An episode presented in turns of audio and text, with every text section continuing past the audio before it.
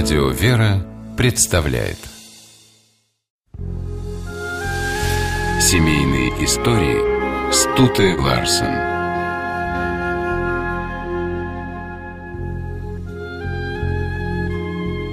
В последние годы все чаще можно услышать от молодых пар, что они хотят повременить со свадьбой. Поживем несколько лет, приглядимся друг к другу, уклончиво говорят в таких случаях, объясняя долгое ожидание предусмотрительностью. А вдруг они ошиблись в своих чувствах? Или возлюбленный подведет?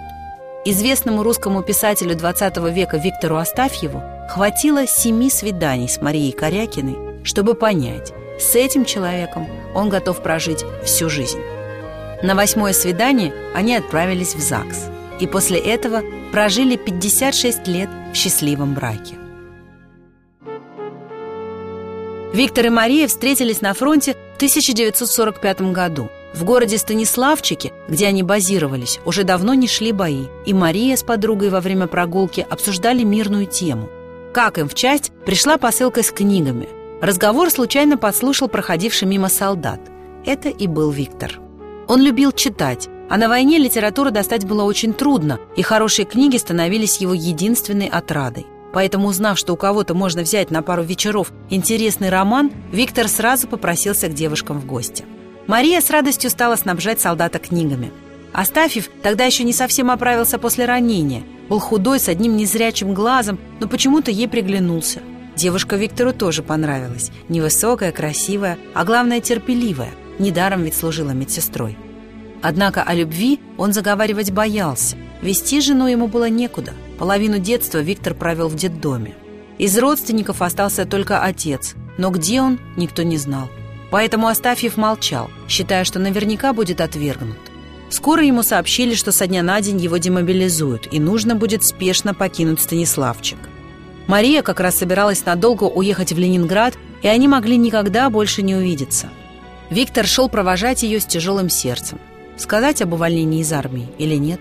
Все-таки не выдержал, сказал. «Мань, меня завтра демобилизуют». Он даже не закончил говорить, а она уже все поняла. И выскочила из вагона поезда.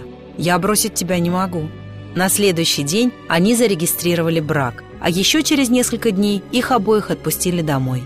Виктор поехал вместе с Марией к ее родителям в город Чусовой, недалеко от Перми. Привыкали они друг к другу долго. Характер у Астафьева был тяжелый, неуживчивый, но брак не распался, выдержал, во многом благодаря ангельскому терпению Марии, за которое Виктор уважал ее и любил всю жизнь. Несколько раз за время их супружества неусидчивый Астафьев вдруг срывался с места и куда-нибудь уезжал. То в Вологду, то в Красноярск, то еще куда-нибудь. И не на маленький срок, а на полгода или дольше. Но возвращался он всегда. И Мария молча, без слова упрека, принимала его обратно. Понимала, что он не со зла, ни к другой женщине уходит, а потому что душа требует странствий, новых впечатлений. Да ведь и свой, любимый, как же без него? А Виктор знал, что лучше женщины, чем Мария, ему нигде и никогда не найти. Еще в тот момент, когда она в Станиславчике спрыгнула к нему с поезда, почувствовал, что их судьбы теперь переплетены навсегда.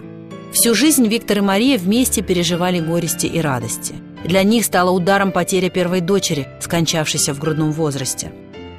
Поэтому они еще больше переживали за двоих других детей, которые нередко болели и требовали особого родительского внимания. И вдвойне радовались их успехам.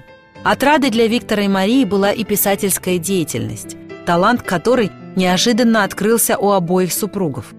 Мария стала литературным секретарем мужа, приводила в порядок и перепечатывала его рукописи, давала советы, касавшиеся художественной стороны произведений. А Виктор уговорил жену не стесняться ее собственных рассказов и посылать их в газеты – Однако в 90-е годы после распада Советского Союза деревенские и военные темы, которые чаще всего затрагивали в произведениях Виктора и Мария, стали читателям не слишком интересны. Супруги не расстраивались. Каждый, кто хочет, найдет в их прозе то доброе, чистое, вечное, что они пытались передать другим поколениям.